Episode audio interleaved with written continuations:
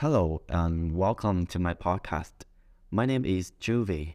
I am developer and I started this podcast as a way to share my journey with others and to create a community of individuals who are also trying to improve themselves and the world around them. In this podcast, we will be discussing the controversial topic of whether motorcycles should be banned in Vietnam. This is a topic that has been debated for years and that lots of opinions are divided. In this episode, we will explore both sides of the argument and try to reach a conclusion. As you know, motorcycles are a common mode of transportation in Vietnam, with an estimated 45 million registered motorcycles in the country.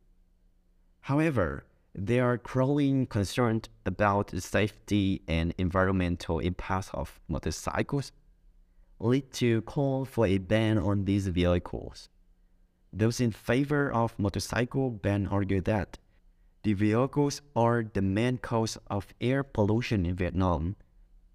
According to a report by the World Health Organization WHO, air pollution is responsible for over 7 million deaths worldwide each year, with motorized vehicles being a significant contributor.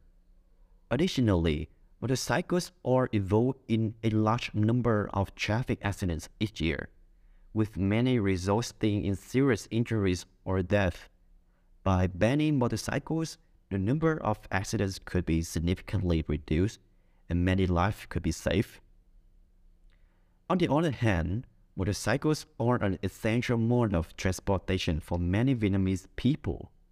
They are affordable, convenient, and allow people to go whatever streets of Vietnam City easily. Banning motorcycles would have significant economic consequences. A ban could also impact on the livelihood of millions of people, especially those who rely on motorcycles for work Additionally, motorcycles contribute to Vietnam's economy by supporting small businesses that provide repair and maintenance services. Banning motorcycles would negatively impact these businesses and the people who rely on them for employment. So, should motorcycles be banned in Vietnam? It's a complicated question with no easy answer. While banning motorcycles could reduce the number of accidents on the roads, it would also have a significant impact on the livelihoods of millions of people and negatively affect the economy. So instead of a ban, we should focus on improving road safety measures, such as better driver training and stricter traffic regulations. This could help reduce the number of accidents while still allowing people to use motorcycles as a mode of transportation. And how about air pollution?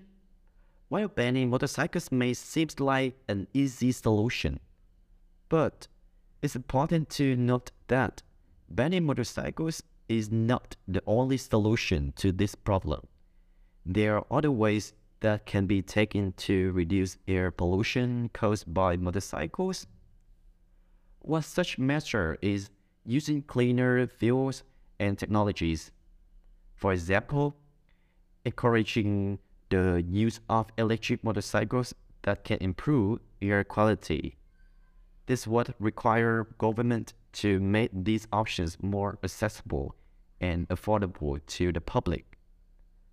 Another solution is to increase public transportation options, such as buses and trains, which can reduce the number of motorcycles on the road and decrease traffic jam.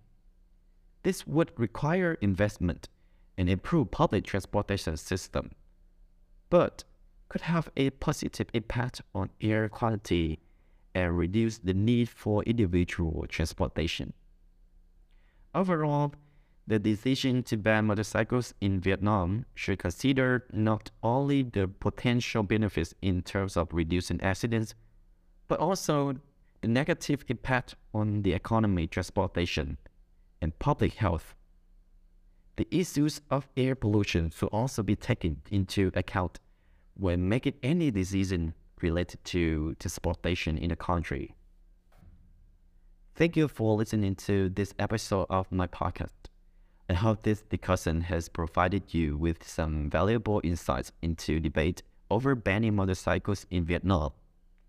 If you have any thoughts or opinions on this topic, feel free to share them with me.